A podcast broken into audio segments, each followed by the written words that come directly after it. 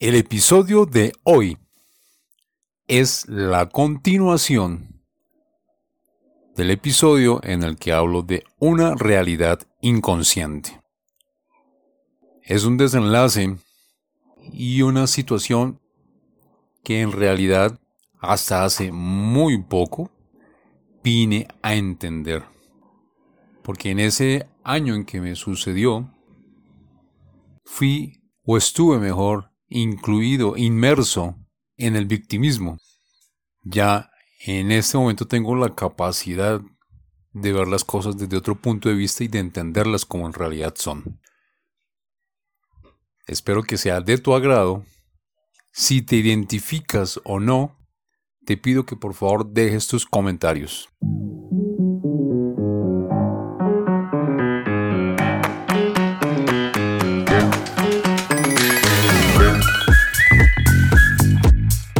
Este es un podcast basado en mi historia y diseñado para mostrarte cómo a través de diversas situaciones y momentos he ido siendo un testimonio de cambio.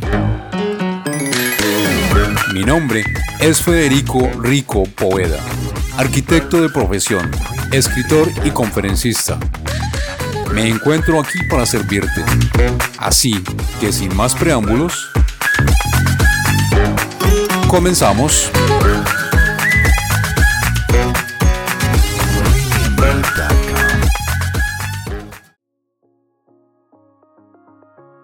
Se acerca el 29 de septiembre, año 2014, día en el que debía entregar mi carro y el apartamento en donde vivía, porque estaba retrasado en varios meses. El desespero la angustia y la incertidumbre eran cada vez peor. No se veían luces por ningún lado. Esa fecha jamás se me va a olvidar. Algo por lo que había trabajado muy duro, ahora debía salir de él. Además, tenía que continuar pagando las cuotas. 25 de septiembre de 2014. Suena el teléfono una llamada entrante de Pablo. Hola Federico, ¿cómo estás? Hola Pablo, muy bien, gracias. ¿En qué le puedo servir? Te llamo para avisarte que el día de mañana tienes una entrevista con el dueño de la compañía. Él quiere conocerte y conversar contigo.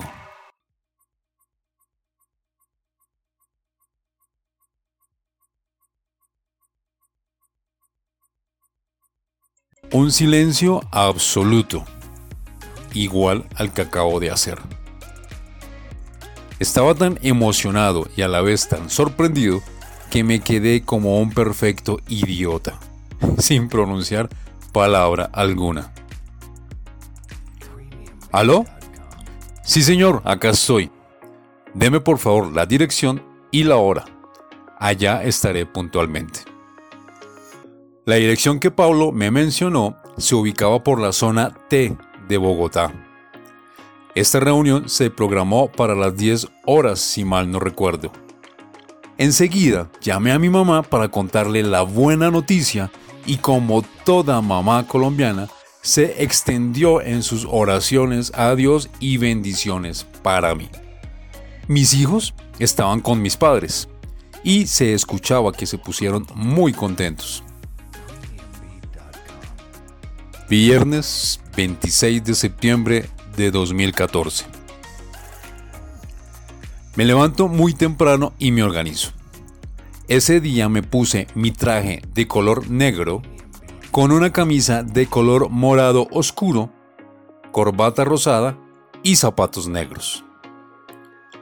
Tomo la llave de mi carro y emprendo camino hacia la zona T.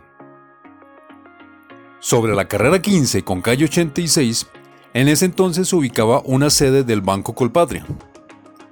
Detrás de este había una calle ciega en donde hace varios años se encontraba un señor al que le decíamos dálmata, porque padecía de una enfermedad en la piel que le ocasionaba unas manchas.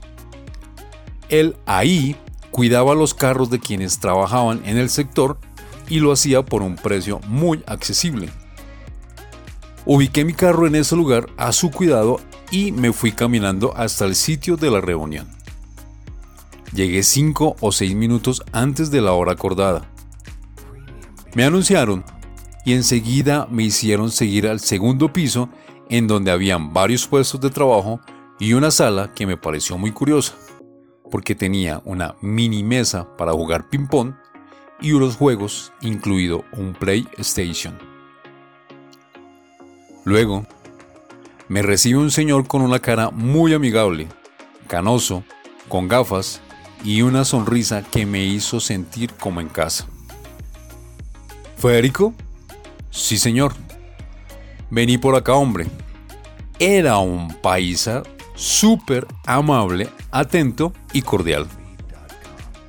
Dentro de la oficina se encontraba una mujer morena muy atractiva. Mi nombre es Juan José y ella es Erika. Juntos me estrecharon la mano que se encontraba bañada en sudor, así como todo mi cuerpo. Por dentro me decía, este señor es el duro de acá. No la puedo embarrar ni de vainas. Esta es la única oportunidad que tengo. Yo sentía como una cascada de agua brotaba de mi cuerpo, principalmente de mi frente.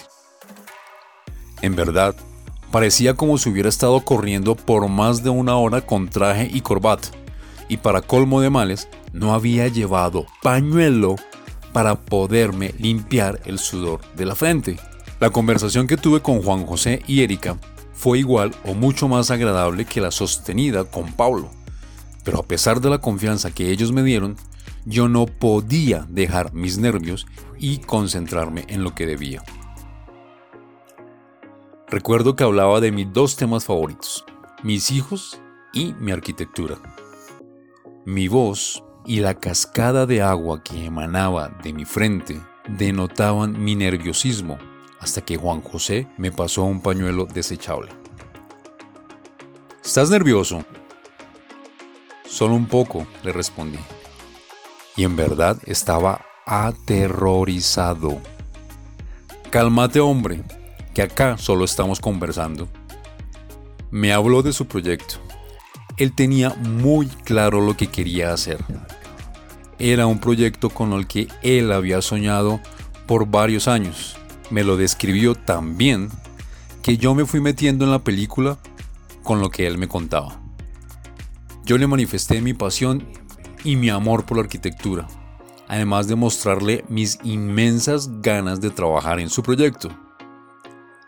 De repente, Erika me pregunta, ¿Sabes y dominas el tema de presupuestos? Yo, obviamente respondí, por supuesto, ese es un tema diario en mi profesión.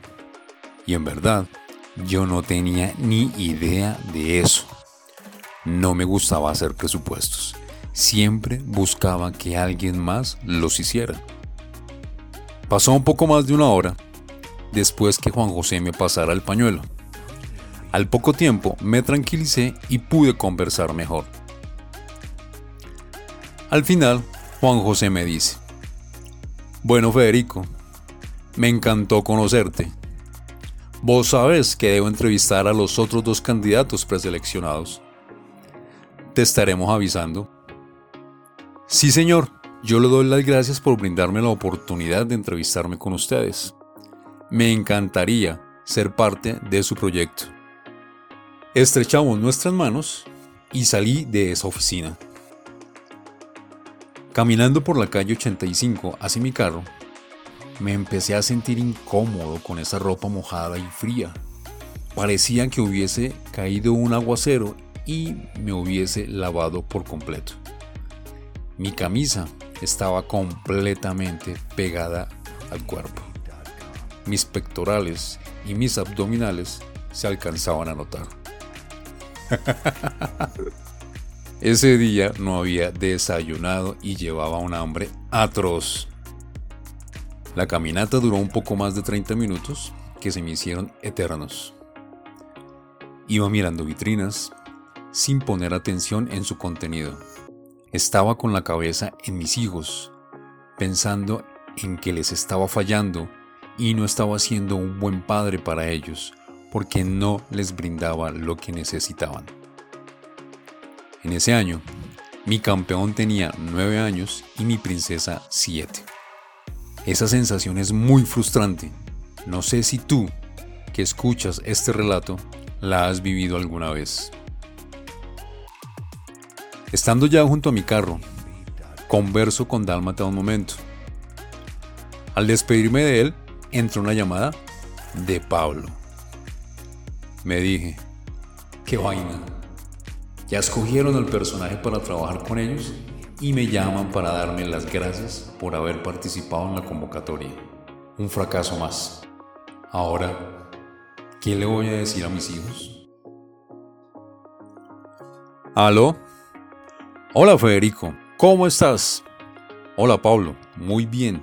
¿Y usted? Cuénteme, ¿en qué le puedo servir? Te llamo para decirte que Juan José ya tomó una decisión respecto a los tres candidatos preseleccionados para asumir el cargo como interventor en el desarrollo de nuestro proyecto. ¡Qué maravilla! dije. Tomaron la decisión muy rápido y por dentro, si este loco supiera por las que estoy pasando, no me llamaría a decirme eso. Bueno, Pablo, muchas gracias por tenerme en cuenta. Son ustedes muy amables. Enseguida Pablo dijo, tú has sido el seleccionado.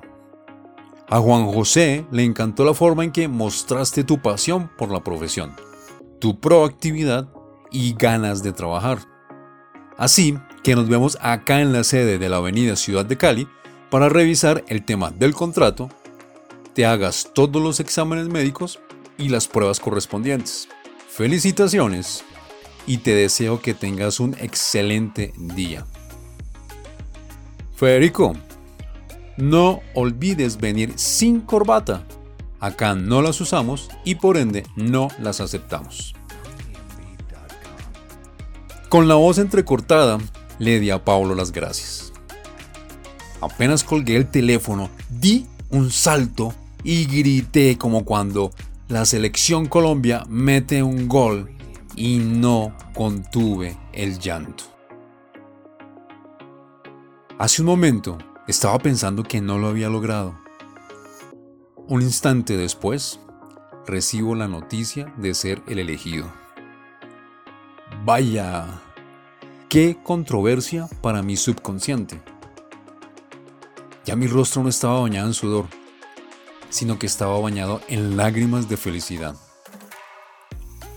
Estuve sentado dentro de mi carro un buen rato, pensando y viendo la única película que acostumbro ver en mi vida. Mis hijos y sus caritas felices. Llamé a mi mamá y ya te podrás imaginar todo lo que ella me decía. Enseguida pasó mi padre y me felicitó por haber logrado algo que parecía imposible. Pero siendo sincero contigo, este triunfo no fue mío en lo absoluto.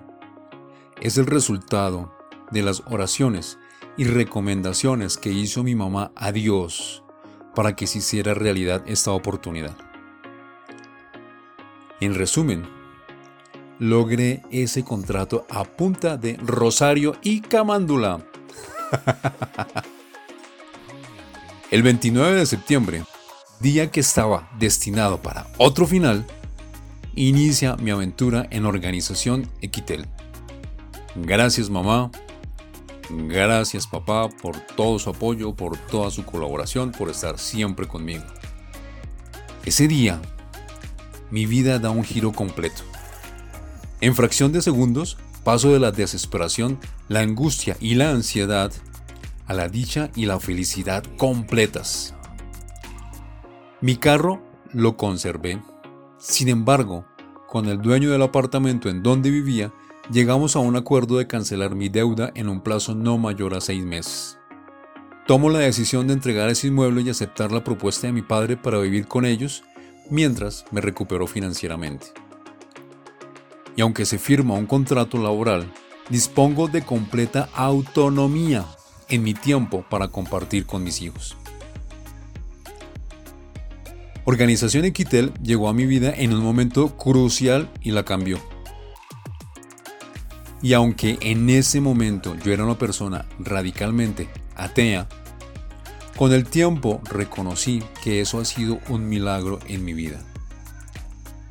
Y aún en 2019 que estoy grabando esto, sigo considerando que es un milagro porque cinco años después no he llevado mi hoja de vida a Organización Equitel. ¿De dónde me conocieron? Ni idea. Esto viene de un ser superior, quien siempre está de mi lado, que puso una serie de situaciones y acontecimientos en mi camino para que yo, por iniciativa propia, me diera cuenta de ciertos patrones que venían afectando el desarrollo de mi vida y de quienes me rodeaban en su momento.